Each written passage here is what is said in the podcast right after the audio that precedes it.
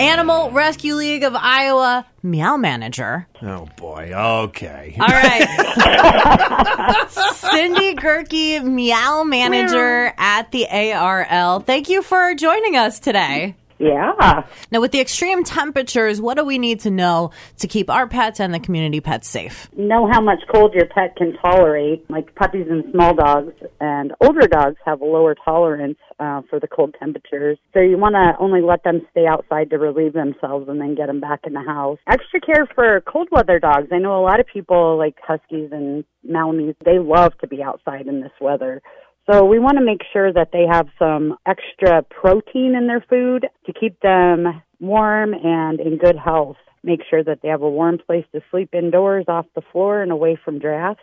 Warm blanket or pet bed will be very much appreciated, especially the dogs who are aging, undernourished, or have medical conditions. They shouldn't be outside even with a dog house at this time. My dog Mocha would approve of the sit on the couch with some blankets and eat steak for the extra protein. He he really Yeah. likes this advice, meow manager Cindy.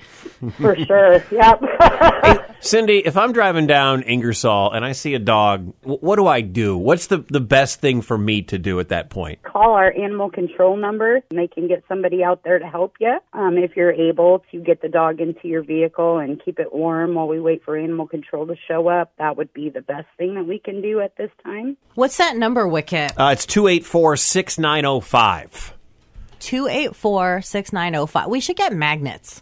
284 6905. Now, since we've got the meow manager on the phone, can we talk about cats a little bit? Community cats this time of year and the ferals and the strays, you want to just make sure that those guys have lots of fresh water, water that's not frozen. Change it a couple times a day if you can. Let them get a good drink.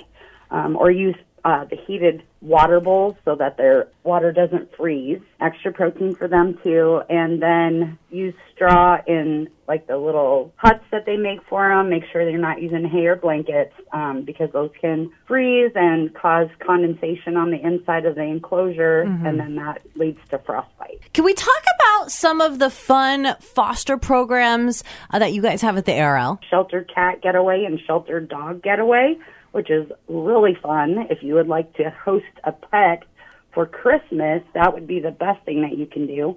Um, and those are older animals, year and older, that would love to get out of the shelter while they wait to be adopted. So they're available for adoption on the website. And then when someone shows interest, you bring the pet in and you're able to tell them what you've learned about them since they've been in your home. Okay, wait a second. So if somebody is maybe going to be alone for the holidays, they're not going to get to see their family because we've got this crazy winter storm coming.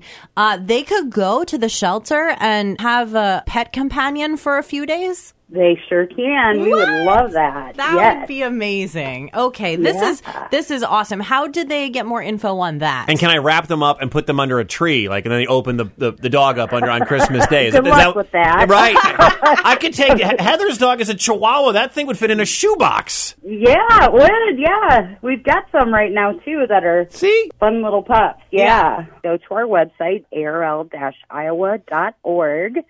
and click on foster a pet and learn everything you need to know. Thank you, Cindy. You guys stay warm. You too. Thanks for getting up early to talk to us, Meow Manager. Yeah, thank you.